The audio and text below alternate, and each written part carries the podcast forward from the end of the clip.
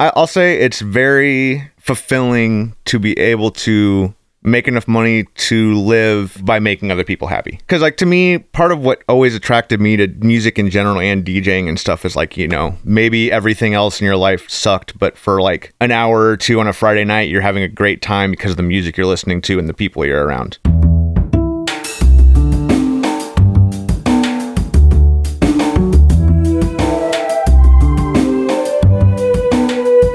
This is Champagne is also a band podcast. One songwriter, one song. I'm Sven, your host for a journey into the music of Champaign Urbana. Recorded in the Blue Box studio with a songwriter from the Champaign Urbana music scene, past or present.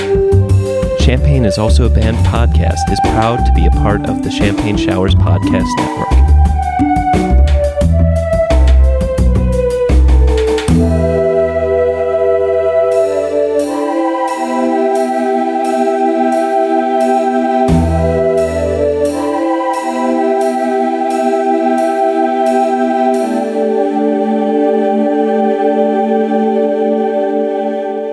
Welcome to Champagne is also a band podcast. Today, I've got Kevin Miller, you may know as DJ Billy. Kevin, welcome to the show. Hello. Thank you for having me. It's good to be here. It's good to be in the studio. I love that. Yeah. Today, we're going to be listening to your song, Don't Lie. And as of this moment, it is unreleased. Yes. Still trying to navigate what I want to do with it exactly. But I, it's Excellent. one of my favorite things I made so far. So, without further ado, let's listen to the song.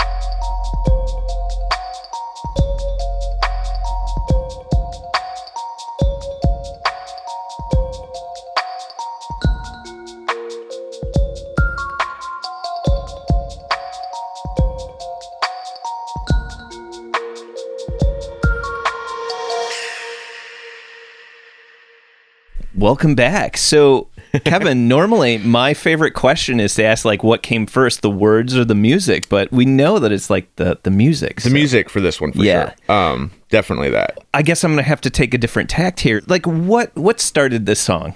uh, over the pandemic, since I didn't have any actual DJ gigs to do, the one of the things I did is I really put my home studio together to be able to just work on music at home, kind of as a way to keep myself from going crazy. so I was making a lot of different music uh, at the house. This particular song, uh, it was over one of those snowstorms in the winter, and I was just sitting there messing around, and I found this like drum the, the the kick and the snare was like the, the sample I first found for this where it was like and it really reminded me of like it had like a kind of a massive attack Portishead type of vibe. And I really liked it. And then I just started playing around with some of the different synths and reason kind of built it up played with it a couple different ways until I found a way I liked what I do a lot when I'm working on tracks is I'll just look for random vocal stuff that I can kind of chop up and pitch around differently to kind of add just a little bit of extra texture you know Gotcha. Yeah. yeah, it's like more so with this one. I was actually uh, the vocal sample actually had found on Splice, and then kind of pitched it around to really make it fit with it. Really, it was more just an extra layer to the track than any kind of like deep meaning or anything. You know what I'm saying? Right, like, right. Yeah, The vocalist, whether you know the words or not, there's still the I want to say the emotional context in which Yeah. the song was sung. when I did when I was going through, and I, I found that vocal, and I got it kind of laid in. It really kind of added a little bit of like a R and B vibe to it, which I really liked. While it was still kind of down tempo, but also a kind of two step with some of the drums, and I don't know. It's kind of a it's a, it's a mess to try and classify it by genre. Yeah, well, it's funny you said the R and B kind of vibe to it. it. Is like I, the the one thing that listening to it on a on a stereo with you know with speakers, you don't get it as much as when you're listening with headphones. There's there's that spot that I call it I call it the squeezy melody. oh yeah, Wee. Oh yeah, yeah, yeah. in the headphones, you did a really good job of mixing this in, in some ways because you hear that like background. It it is like an R and B like Mm-hmm. um, kind of a, a choir kind of sound going on in the background and kind of Yeah. kind of weaves in and out behind it, behind the scenes because it's not up in the forefront. But I wanted it to be like lush, if that Yeah. makes sense. Yeah, yeah. And I, I always felt like adding a, like a kind of a tonal vocal layers to stuff like that really kind of adds an extra element of I don't know, just thickens it, so to speak. Uh, lush is the best word I could use to describe that kind of Yeah. thing. But I really like using vocal stuff in combination with you know synthesizers and stuff to kind of bring kind of more at least with music like this you know it started out as as the drums. What was the next thing that you put in there? Was did you actually go from beginning to end, or did you have like a part and you're like, oh, I'll Oh. save that for later? Or So, I mean, I guess in general, the kind of the way I build tracks in general is usually what I'll do is I'll kind of flush out a concept. So, like, I'll get like eight or 16 bars of like, it, it really is just a loop at that point. But I'll get all the different parts I want in there. And then once I have that kind of loop going, what I'll do is I'll start to like sequence it out. And, you know, all right, okay, cool. I like this. This is cool, but this seems more like the meat of the track. So let's make an intro. Well, let's just do a stripped down beat for the intro a little bit of the synths, but not the full thing. Like maybe the bass isn't in for the intro, and then mm. you know, kind of. Then what I'll do is I'll kind of start loosely making sections out, and then at that point, once I kind of loosely have it, I'll go in and add the extra stuff like that synth line, the squeezy sounding one you're Yes. saying. That was a later addition into what was more of like to me the up tempo part of the track because the way that the hi hats and stuff play with the rest of the drums. So that was like a later addition, and then like the vocals went in kind of on over like after that. So it just Oh. you know it kind of evolves. A lot of times, what I'll do, and this is kind of a cool thing you can do with Reason, is I usually I'll start with a piano sound, and I like using a piano just because it's like it can you can take it so many different ways. You can get your basic kind of chord progressions down. So what I would just what I did was just, you know use a piano patch, kind of got the chord progression I wanted, took that, found some synth patches that give it more the vibe I was actually going for as far as the actual sound. So the chords are going to be the same, but then I go in and fine tune that a little bit. So it, Yeah. you know, then like then I'll make a bass line off of that, which usually just kind of mirrors it, and just, but just you know octave it down a bit and make sure it's not like chords because that gets kind of muddy, and then Right. EQ it out so it all fits together, all thick. I don't want to overclassify all electronic musicians, but uh, or or songs instrumental songs such as this. is that because there's not a vocal, so to speak, is when you're putting it together, it, it reminds me of someone doing a painting, right? Like you kind of do that sketch. You do the sketch first. Uh, once again, overclassifying certain painters, but but you do the sketch first, and then you start adding some of the colors. You do, like more of the background, and then you build up and build up and build up, Yeah. and then. But but the point is, uh, that I was trying, I I was hoping to make uh, in a roundabout way is like it. It's hard to say when when you're doing such an additive process. Like, how do you know when you're done? it gets to a point for me where I realize I've been sitting there listening to it on repeat, trying to think about what it needs. And if I sit there for say even 20 minutes listening to it kind of looped. I'm like you know what? I don't really think it needs anything else. And so it's funny because my girlfriend gets on me about this a lot. Over the past year i've been working from home making mu- music. That's pretty much all i've been doing. She's like you know sometimes you make some really cool stuff but then you keep messing with it and fucking with it until it loses what was cool about it in the first place. So i've been trying to not overproduce a little Yeah. bit. I don't know. There was another version i made that was a lot more going on and i stripped Hmm. it back down and i was like all right i'm trying to like keep that mentality but sometimes less is more you know Yeah, You yeah. know, so I had a painting teacher that was just like, if you want to do it correctly, it's like as you're progressing, that at any point you could stop and it would still be okay because the structure is there, right? Like you, it's not just Yeah. a, it's not just a skeleton. There's actually a decent structure that that's there, and that maybe some of the flourishes would be cool in it, but it, you could stop at at some point. Mm-hmm. my main rule with that is and for every kind of genre of music that i make if you can't listen to just the drums by themselves and have that be a kind of groove that you can get into like you might as well just scrap the whole thing huh?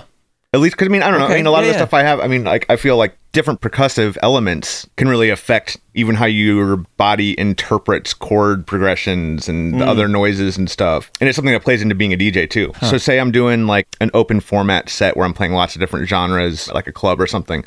I won't play the same kind of genres the whole time because I feel like it affects people when you change up the drum rhythms, kind of like a tribal almost type of sense. So, like, say I'm playing at a club and I'll be playing like some like you know turn up hip hop stuff, and maybe I'll throw some reggaeton in just to kind of get that syncopated beat, and it kind of hits differently than it would if you were just playing one thing the whole time. The drums to me are always super important. Like if the drums aren't good, like I won't even play the track usually as a DJ and as music I make myself. Like if I don't have the drums dialed in how I want it, it'll just gonna sit on my computer in a file. you know what I'm saying? That, Yeah. that- until I come back and then like, all right, I gotta flip these drums to make it sound right, you know, so I can get it kind of how I want it. I can understand too not wanting to keep the same drum beat. There's that hypnotic factor. Like with anything, you can just make people numb to Yeah.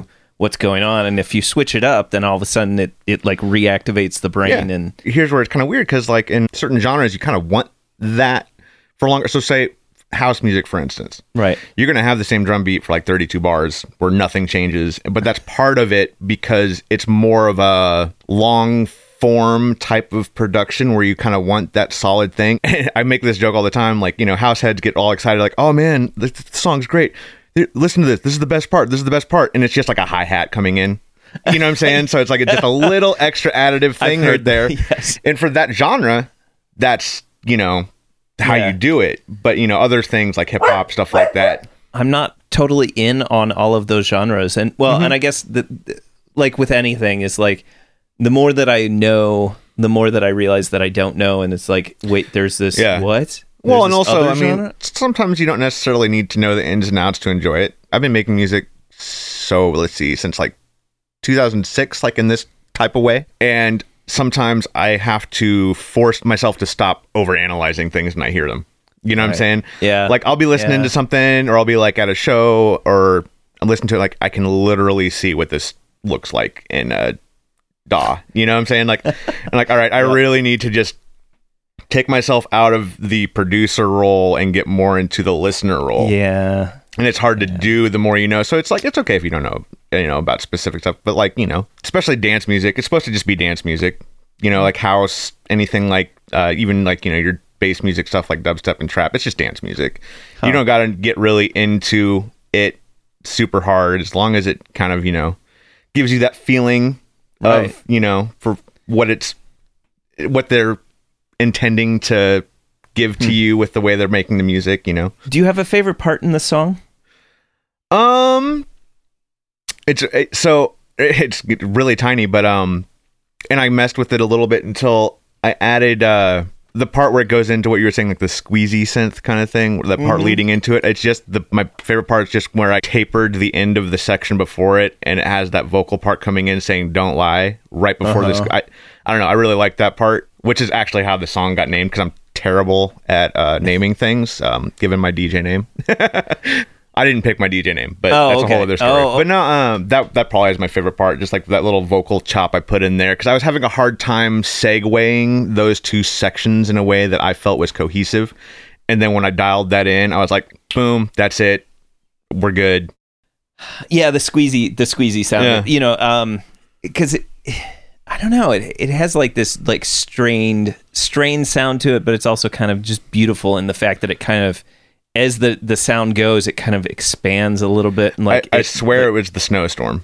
I have a window behind my desk, had my windows open, and it was one of those like you know snowing all day where it gets like kind of orangish in the sky, and Yep. it's felt really kind of like ethereal almost was kind of what was dialing into my head, and also like I'd been listening to a lot of like kind of synthwave, retro wave type of stuff, and just really getting into more of using synths like that in weird, weird ways. So it was just like culmination of being stuck in my house for a year, and then you know, Gotcha. just like experimenting with weird stuff. was that an actual synth sound, or did you actually like manipulate it in some way? Uh, What I'll do is I'll use so I use Reason to produce. I'll find sounds in there that are about what I want, and I always end up tweaking them in some way, shape, or form, or adding something in the way I mix it, or you know, adding in little echoes, or like I, I think on that one I want to say I, I definitely because the original sound was definitely more chunky, it had a lot more low end in it. Okay. But I really didn't like the way that low end in that sound was. So I just chopped all that out in the EQ so I could use my own the other bass synth I was using Yeah. to kind of fill it in.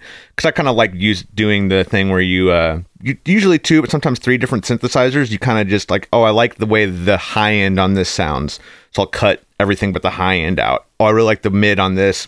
Just leave the mid, cut the high and the low out. Gotcha. And for the bass, I always just like chop it for the most part, unless Hmm. it's kind of like a growly bass or it needs a little bit of mid range in it. And then what I'll do is just kind of take those three things, play them exactly the same, get them lined up, or sometimes just copy and paste the MIDI notes because you can do that, and kind of to get this kind of unique sounding thing. It is technically all out of the box, but like it's not. Yeah, yeah, It's the yeah. way you combine them.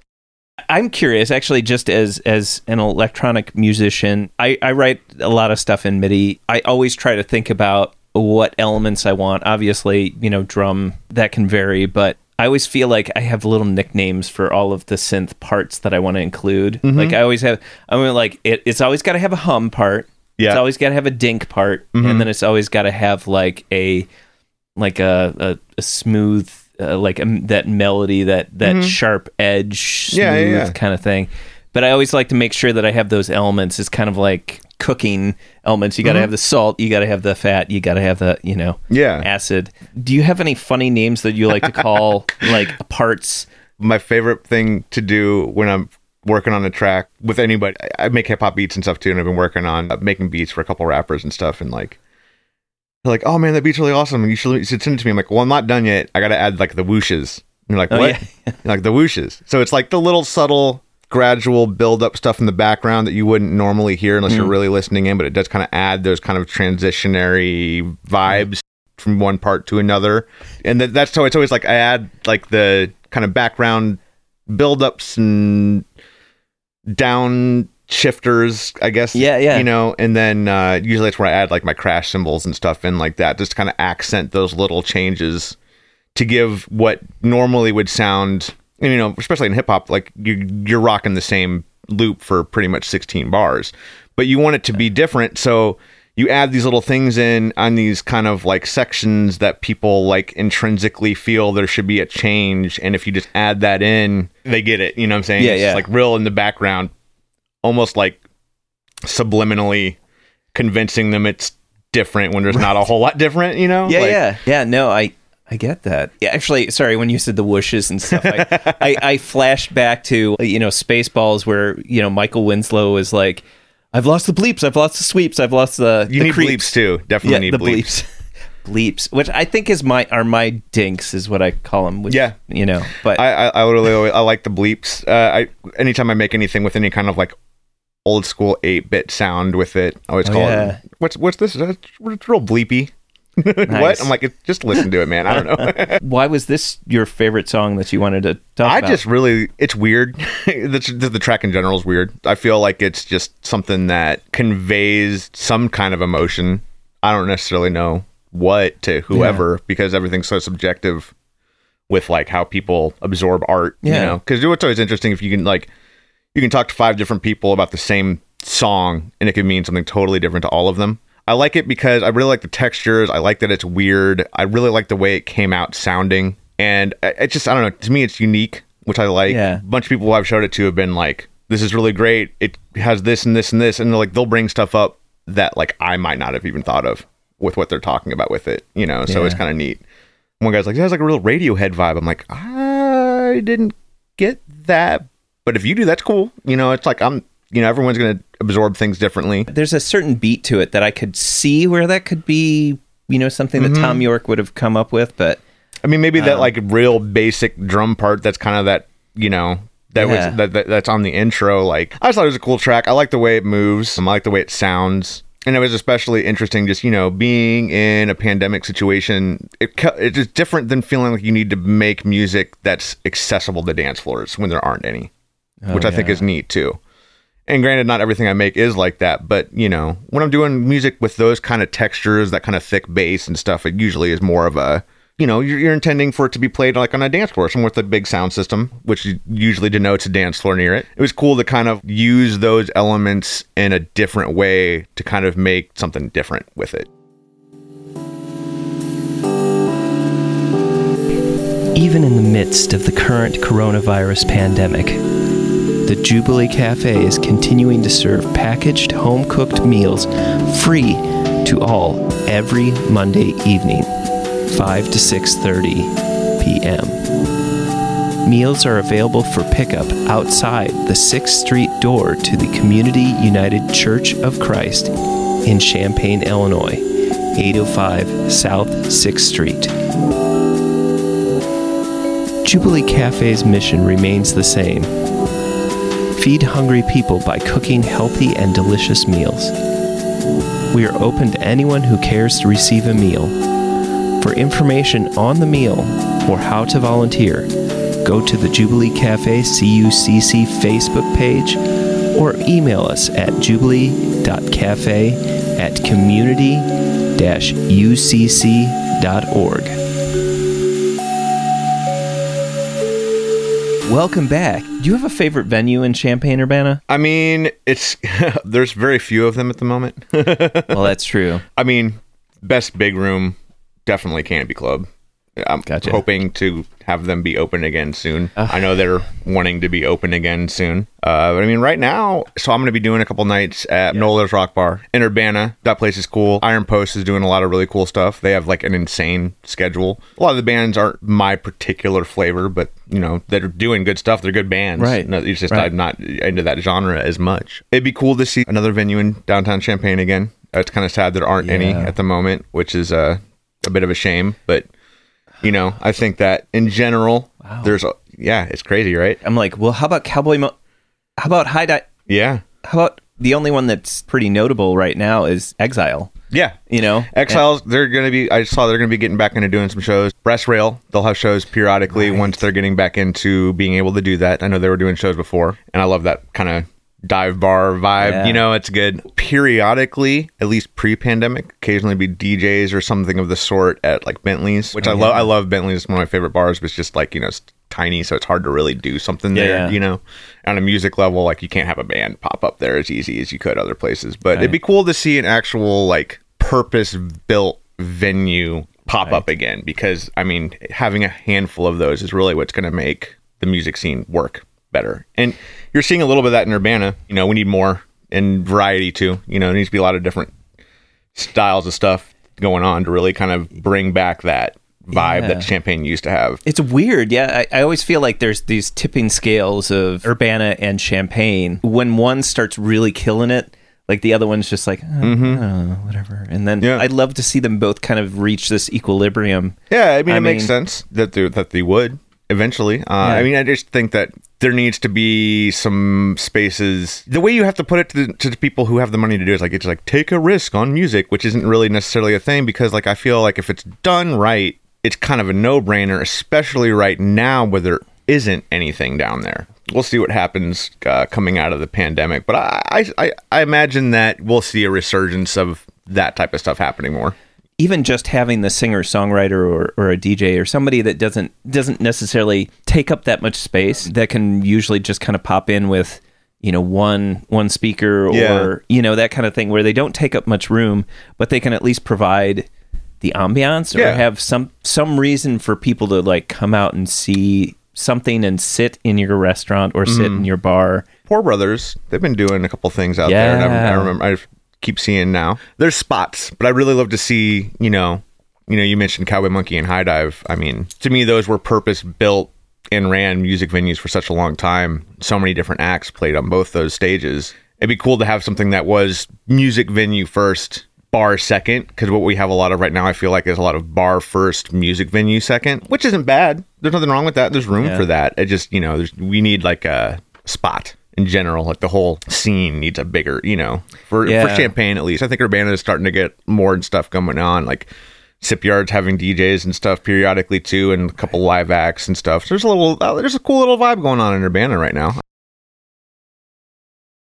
when things were kind of in their heyday in Champaign, it used to be that you really could start off at like I don't know, say six thirty or seven, Yeah. in the evening. Start off at one location, listen to a band for an hour, or or just listen to music, whatever it is, Yeah. uh, for about an hour.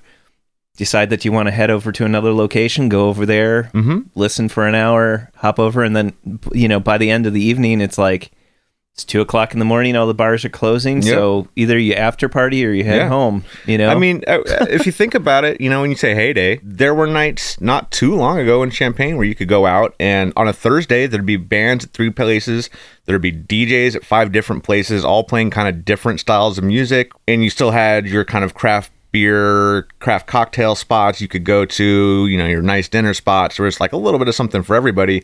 And I feel like right now your real draw in Champaign's kind of like homogenized. Like you have like bar food and beer places, which don't get me wrong, I love both those things a lot. right? But I feel like there just needs to be more of the other things to kind of get a scene kind of uh, going there, you know? Yeah, I mean, like Radio Maria had it had a certain. It was definitely not bar food. Yeah, no. Mm-hmm. and th- and then you had Bacaro, which was just just down the street, Yeah. and that was certainly not bar food. But there's just not enough. I don't want to call Mary Marianne's bar food, but I mean, it has that greasy spoon. Yeah, like, like it's greasy not. di- yeah. it's not. It's not what you would say like is refined. I mean, sometimes you need that, but Right. um, it it just After the the- two in the morning nights, yes. yeah. um, it feels like it needs some rounding. My brain can't process like what it, life was like before the pandemic too. So Right, it's like, yeah. what- I, I don't even, I can't even imagine go being able to go from one place to another to another to another. Right. Mm-hmm. You know, drinking and eating all all the way through, and listening to music and Yeah. like talking to people really loud in their face because the music. Yeah, right? Yeah. It's just, just, like it's horrifying. literally in somebody's ear yelling while the band's playing. Yeah. right, right. It was Um, like very normal then. Now it seems totally like scary. yeah i uh, yeah since we kind of talked about going out and seeing music let's talk about maybe some do's and don'ts as, Okay. as a dj Okay. let's talk about some do's and don'ts maybe in an unorganized way let's just say like what's a what's a good thing that people can do you know to support a dj or what something would be a do Uh, I mean, I think the biggest thing for right now, and I, I, I I'm going to say this translates to all styles of music, all genres, all performance types. The the biggest thing you can do right now is just show up. Granted, I mean, I know a lot of people aren't going to be feeling safe with the current stuff going on with the pandemic, but like if you are feeling safe and you know venues that are supporting this type of stuff are going to need support big time to continue to be open. The fact that there are places still open after this last year and a half or so it's been a struggle, you know. So the biggest thing I say, you know, if you want to see that type of stuff, you got to show up and support it. Go to the places that are doing the stuff you want to see, spend money at the places that are doing, you know what I'm saying? So that way they can continue to offer these things to the community in general. So that's probably the biggest thing. Another big thing would just yeah, don't be a dick. Right. to, to, to the band, DJ, whatever, you know, like if you're not feeling it and you don't like it, maybe just leave instead of yelling at them or something, you know? What can we say is like a a don't? What like I, I I mean, don't. okay, yeah. so all right, I would say be cognizant of what you're walking into, right? Hmm. So like if you're going to see a DJ and say they're mainly doing hip hop that night, like don't walk in there, you know, say they've been playing like, you know, old school hip hop for like a couple hours, can obviously see that's what's going on. Don't go yell at them to start playing like pop music for you. Be cognizant of the space. Places book DJs and any kind of musical act for like kind of what they do. And that's Right. they're hiring them to do what they do for the most part. Some clubs are different where it's more just like play party music. But in general, especially in our town right now, any place that's booking somebody, they kind of, you know, they, they're booking them for what they do. So let them do what they do. Don't try and like force them into a different box just to suit you.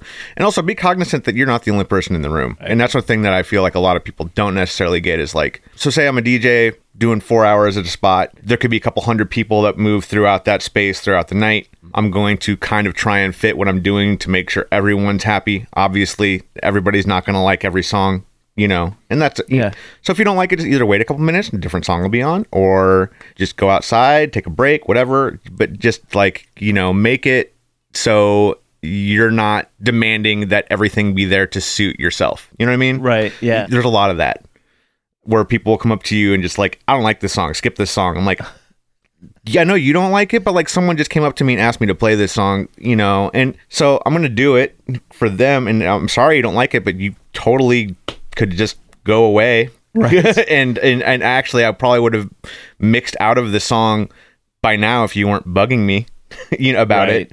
Cause I tend to when I'm playing hip hop or something or more party stuff, I tend to mix kind of fast. I'll do like a intro, like the first uh, verse, and then like the chorus, and then into the next or the hook, you know, and then into Yeah. the next track.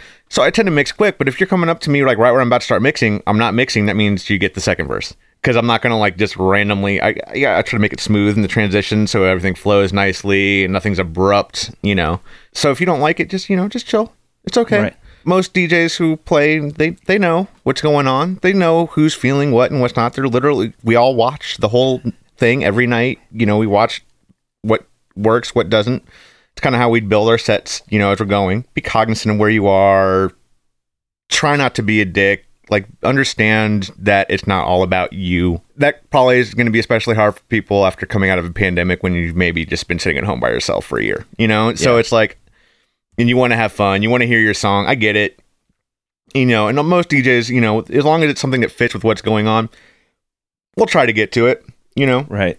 that's another big thing is like uh, say i am playing hip hop right and someone requests a song and they really want to hear it and i'm like cool i'll play that totally I'll play that that's right in my wheelhouse anyway but what you got to understand is like sometimes i'm playing at like 75 beats per minute the song you requested Yeah. might be 110 beats per minute for me to get from there to there takes a little bit of time Right. or some creative mixing to mm-hmm. really make it work in a way that's smooth. If you did request a song or something and you haven't heard it and it's like, it's been 10 minutes, where's my song, DJ? Like, just wait, man. Like, it's coming, it's going to come when I can get it in in a way that makes sense. Or also, like, don't request like the biggest songs at like 9 p.m. Please. I, I DJ'd on campus for a bit, met a bunch of cool younger DJs that were pretty pretty dope. But then occasionally there'd be like a DJ playing before me who like 8:30, and this man's playing like the biggest hits all in a row, and I'm like, dude.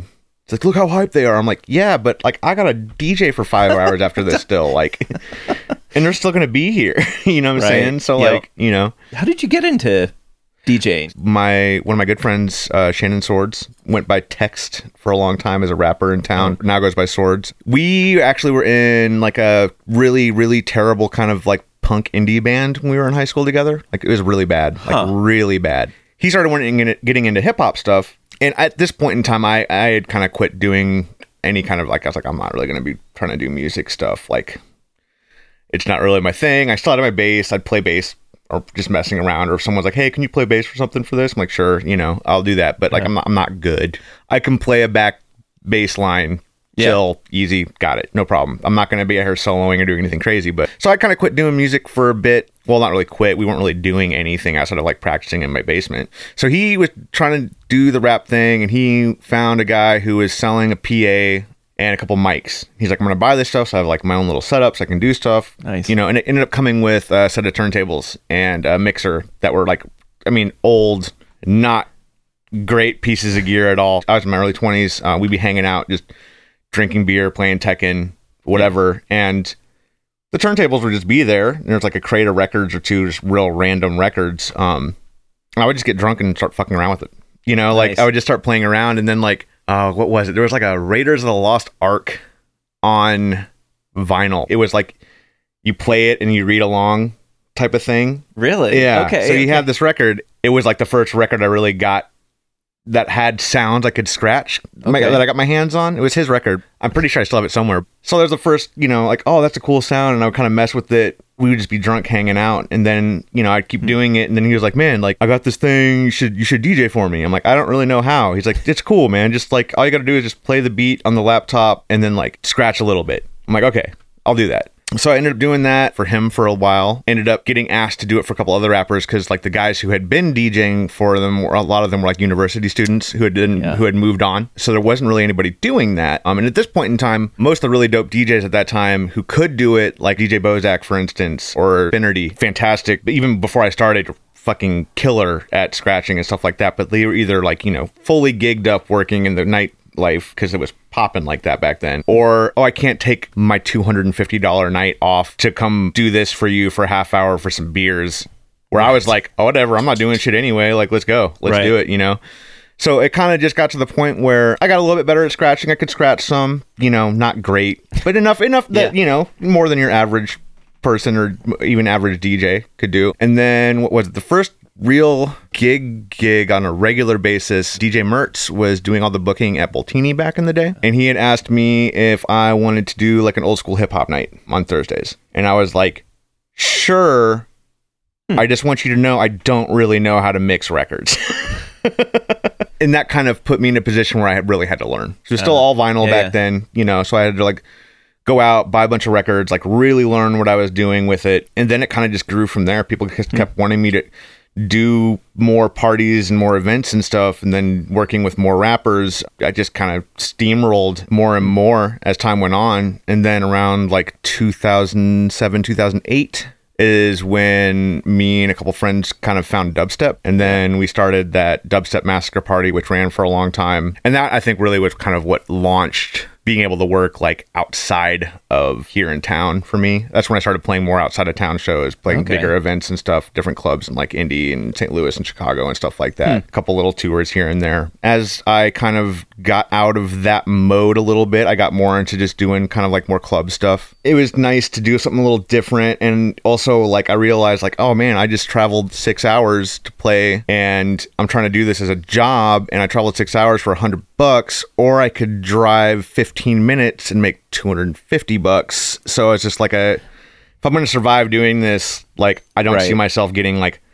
edm dj famous. I don't even really want to to be honest it was more of like i'll just kind of lean into this a little more and started djing real regularly around town at you know like radio maria was i had for years on fridays i was there. Hmm. You know random nights like cowboy monkey different bars on campus. A couple bars in springfield and decatur i would play at pretty regularly. In indy i'd play a couple spots semi regularly in chicago same type of thing. It's been good. It's been difficult getting to the point where i could actually survive doing it and like be able to afford doing it really because Right. there was many many years of like oh fuck the turntable broke. I really have no idea at all how i'm going to sort this out and this is terrible to the point where like you know right before the pandemic like i was able to buy a new vehicle like financed as a Right. dj which is which which was never something i thought would ever happen and then of course the pandemic hit and made it really difficult but you know but i mean it's been cool uh it's a unique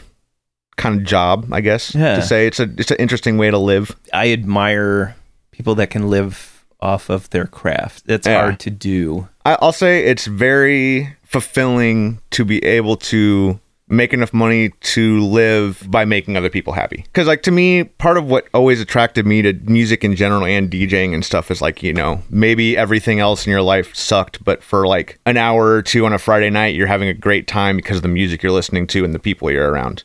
You know what I'm saying? So, to, for to me, for me, it's always been a situation like creating that kind of escape from what could be your daily just grind, you know, trials and tribulations of life. Everyone needs like a little bit of unwinding, a little bit of fun. To me, that's always what the goal was for me and to be mm. able to actually like afford to do it and like, you know, pay my bills doing so is great. maybe I'll be asking this for a good long time, even now, after, you know, as it seems like we have the light at the end of the tunnel. Right. Possibly, you know, more people getting vaccinated. We'll see. Is like, as we get to return to maybe house shows, maybe to have, you know, more shows happening in bars, like, what what to you makes a good music scene like because i i've been craving that again like what what makes a good music scene doesn't matter what genre but Oh, I mean, you I know. think you need multiple genres. You because the thing that was always cool to me, you know, you use downtown Champaign how it used to be as a for instance. Um, you could hear DJs playing multiple styles of music at multiple places. There could be like an indie rock show at one bar, while there's a hip hop show at another bar, while there's like a folk show at another bar. What happens is you get these different things going on that draw people who are mainly like say oh i'm mainly into folk music right? We'll say that. We'll say Yeah. your ex person is mainly into folk music. So i'm gonna go out to mike and molly's to see this folk show that's going on in the evening. So i'm gonna go do that. We met up with our friends. We're gonna go to this indie rock show at cowboy monkey afterwards. Okay cool. We'll come with you. And then like oh well we're drunk now. Let's go dance at a bar. So we'll go see a dj like oh this dj is not my style. Let's go to a different bar. Oh this guy's killing. You know what i'm saying? Like having something that brings multiple groups of people together i think is really what it is you know? Hmm. And i mean even like on a on a micro level so like as a dj like i always prefer if i'm djing i really like djing to rooms that are like completely mixed as far as like age gender ethnicity.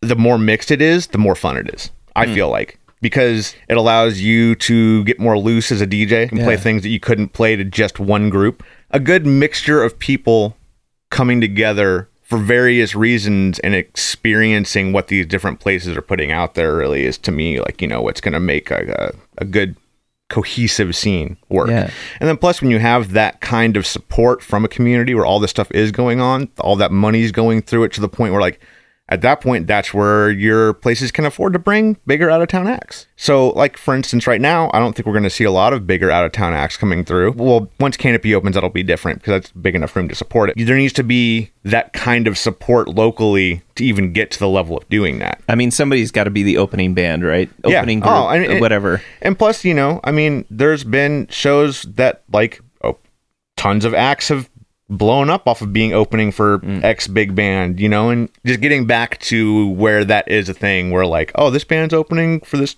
touring act, that's gonna be great, let's go, you know, and then uh, then buffering that with other stuff going on. it's interesting when you when you said that th- when you get to perform for a room that is varied that that is of every type person i think it's interesting there's been a few times where i've been talking to other people about you know their favorite shows that they've ever done and they're always like well it was because i felt like i had to win all these people over Yeah, you And, should go uh, at that with every show, really. and, and I mean, um, I feel like that would being able to to win over a huge variety of people would be like a huge victory, you know, like, and that would Yeah. be super rewarding. So It just depends on like you know the kind of DJ. You know, from a DJ perspective, the term most people use is a open format DJ, which means you kind of play a little bit of everything. And I, I like doing that. I like tons of different kinds of music. You know, so I, I always like being able to do rooms like that. Conversely, you know, at the same time, I also enjoy. Say, I have a room of a bunch of like dudes in their 30s sitting around drinking beer who like just listening to like 90s hip hop. Love that too. Both are just equally entertaining, and knowing a bunch of different kinds of music and being able to play it kind of well helps a lot with that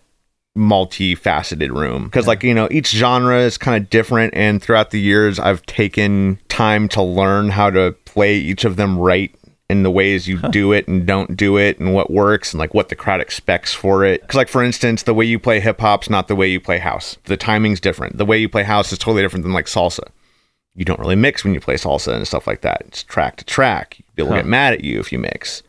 Um, where you blend Huh. tracks together. The way you do that's totally different than say like a reggae set, where you can mix a little bit, but you don't necessarily want to a lot. You know Oh, what I mean? You lose that that reggae beat, right? Yeah, If you do kind of, and it's more just like the songs are kind of like unique pieces that I kind of feel like are meant to be absorbed singly.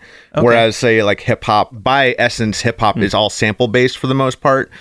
So you know, you can do stuff where like, oh, I got this track going, I'm gonna like flip it where the beat from this track's under the vocals, and like that's super common for hip hop.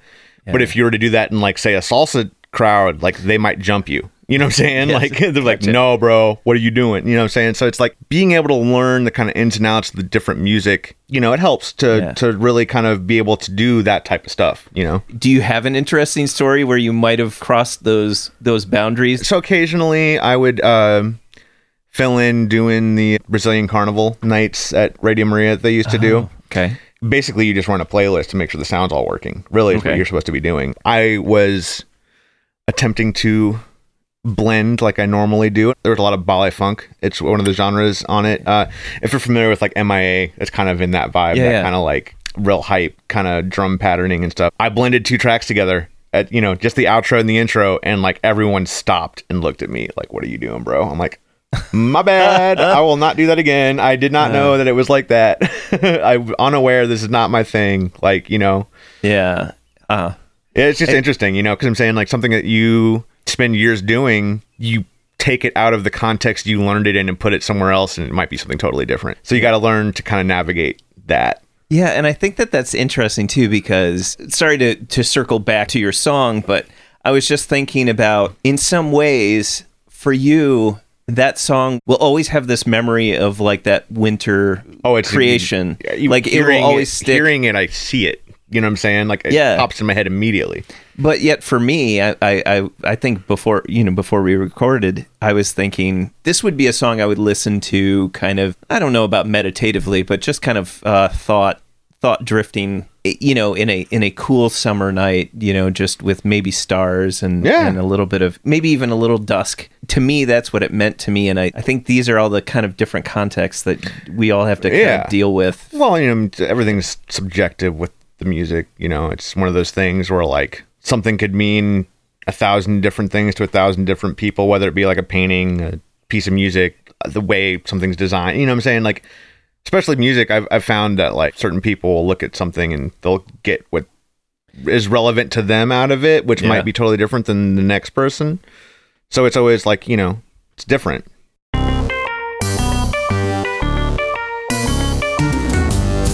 COVID 19 got you down? You looking for some music? Some video games? Well, Exile Main Street still has all the things you need new and used LPs, CDs, and video games. Exile Main Street still has something for any music enthusiast and old school gaming devotee. Exile Main Street is taking orders, making deliveries, and pickups by appointment. They can find just about any music or video game you need. Check out their website, exilemainstreet.com, for links to their Discogs page for new additions. You can also contact them via Facebook Messenger to see what they can find for you. They can also be reached on Instagram, Twitter, email, or phone at 217 398 MAIN. That's 217 398 6246. Welcome back. So, Kevin, Yes. what is your favorite non musical thing?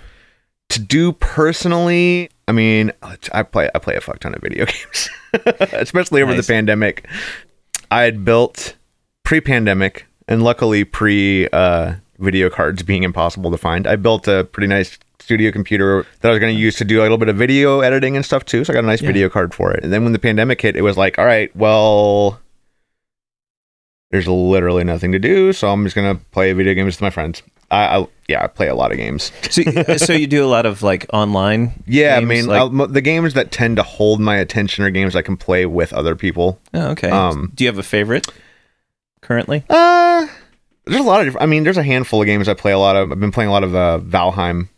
It's a, like a Viking kind of Minecraft almost type of Okay. deal. Me and some buddies found it. We're like, oh, let's check this out. It looks kind of cool, and then we all kind of got sucked into it. Hmm. Yeah, it's really silly. That's yeah. So, is there a video game that that you think has the best soundtrack?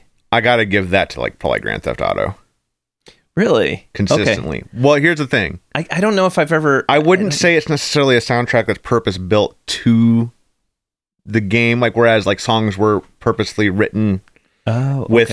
Grand Theft Auto in mind, um, which a lot of soundtracks are more like that. Uh, I do feel like they nailed giving something that lots of different people can find their flavor Hmm. with the different radio stations they have.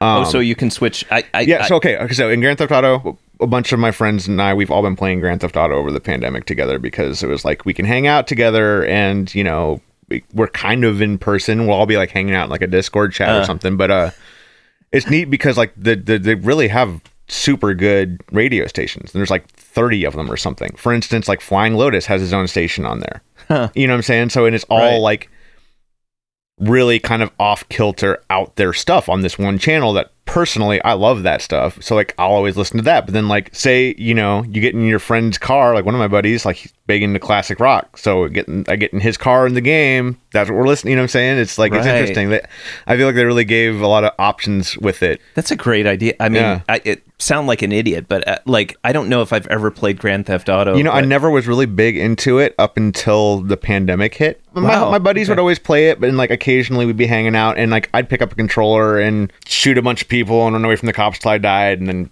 here you go, I'm good, you know.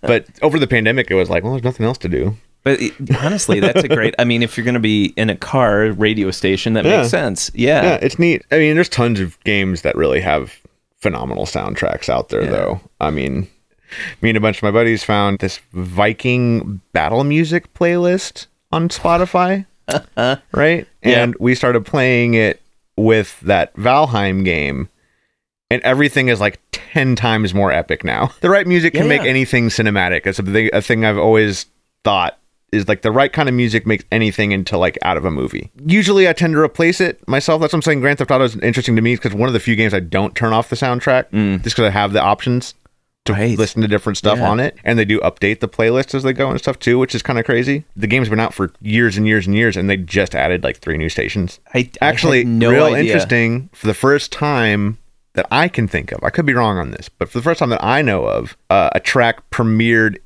in Grand Theft Auto on the radio for the first time. Uh, there's a new uh, MF Doom track that came out in the last update on that Flying Lotus channel, right? And the first time it was heard by anybody was in the game on the radio. you know what I'm saying? So it's crazy. Crazy. It's wild. It's like to me that's neat. You know what I mean? Like that's why I give it to that game. Like that type of stuff's really neat to me. You know, that's so that's so Second Life, right? Right? Real crazy. It's it's very meta. I just see more of that becoming a thing, especially when you're seeing like stuff happening now, like what uh Travis Scott doing concerts in Fortnite, stuff like that. You know what I'm saying? Like where there's especially I've been looking into it a lot. These kind of like virtual performance spaces over the pandemic. There are Yeah. a lot of different spots that were doing some really neat stuff. There was a VR app called Wave VR, and I so I have a VR headset that I bought that I occasionally use. I don't use it a ton because it's heavy and hot, but uh, but so there's this Wave VR app, right? And you could go in, get your VR headset on, and they would have acts do these concerts there. And for instance, uh, Glitch Mob did one, Yeah. and you're just in this totally tripped out psychedelic landscape that's all going with the music and there's a ton of other people there and everyone's literally just sitting in the room That's cool. but there's like you can interact with different people there's all this craziness going on we're gonna see more of a merging i feel like yeah. you know I really do hope that even after the pandemic is over, that somehow we've managed to learn how to be better about sharing music. Like, Yeah. I, I hope that some of these venues can manage to be like, hey, while we're doing this, hey, we're putting, we're, we're also going to be broadcasting this. Rose Bowl's doing that. Um, they're doing some some stuff that's online, and I, you know, to me, I think that's really awesome that places are doing that because I feel like it gives people who maybe don't like being in crowds just normally, let alone even talking about the pandemic, the ability to experience some of that type of stuff. The one thing I feel like that in general has been somewhat of a hindrance for a lot of people is the fact that nine times out of 10, music events are drinking events. Yep. And I feel like with the virtual reality, augmented reality, just live stream period aspect, it gives people who don't want to be around drinking environments a way to enjoy it. Right. And I feel like there's going to be more of that moving forward, hopefully. and the the concept of like here's this virtual tip jar or Venmo Yep. or whatever Yep. like I mean I, I still feel like even if somebody if you end up with five extra dollars because somebody put some money in the tip jar like Hey. that seems like that's totally worth it Nah, but- man, that's so. I- honestly, though, like the way I always look at something like that, like say someone tips me five bucks while I'm DJing, like that's awesome. You just bought me like a coffee and a croissant somewhere. You know what I'm saying? Like to me, that's super love from whoever. You know, it doesn't have to be a ton. And plus, you know. For a lot of your musician types who freelance kind of as their main gig, it's so many different things that are a collection of small payments here and there that kind of keep you really going. huh You know what I'm saying? yeah yeah yeah So it's like 50 bucks here, 60 bucks here. For the most part, unless you're really doing like weddings or you really broke as a DJ, like you're not pulling down thousands of dollars a night. right right Tip me 10 bucks, you're the fucking man. you know what Right, I'm saying? Like right. that's awesome. You bought my lunch today. You know what I'm saying? Awesome. That's that's love. So, Kevin thank you so much for being on Oh, the show No problem. I've enjoyed it. telling me about your song um now I can't yeah don't lie Don't Lie, I was just like I just blanked I was like oh I don't even have my notes you know, I Um, didn't even have a name. I it took me the longest to even pick out a name. but yeah, so we're good. tell me a little bit about what it's like to DJ and and trying to recover back from the pandemic and finding live gigs again. And Yeah. I just uh I really appreciate you coming back and being like the first live person in the studio of Oh, I love it. 2021. It's so it's a very for those of you listening, the studio is pretty rad. oh thanks. I don't know if you you probably can't see it because you know you're listening, but it's good vibes in here. Excellent. Well, th- but thank you for being Oh, no show. problem. I appreciate you reaching out. It's, it, it's been cool. It's nice to talk about some of the stuff so it's not just in my head anymore.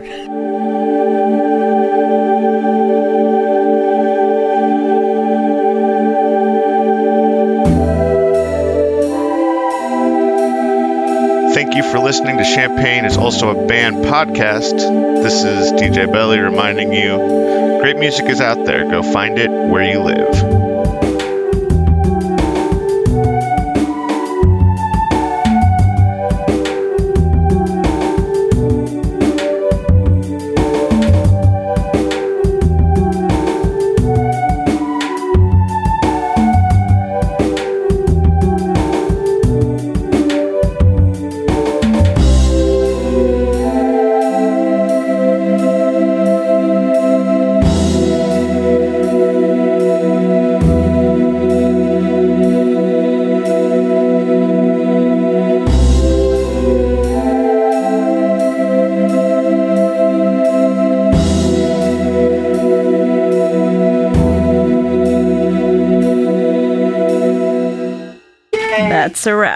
You almost have an NPR voice. It's so good.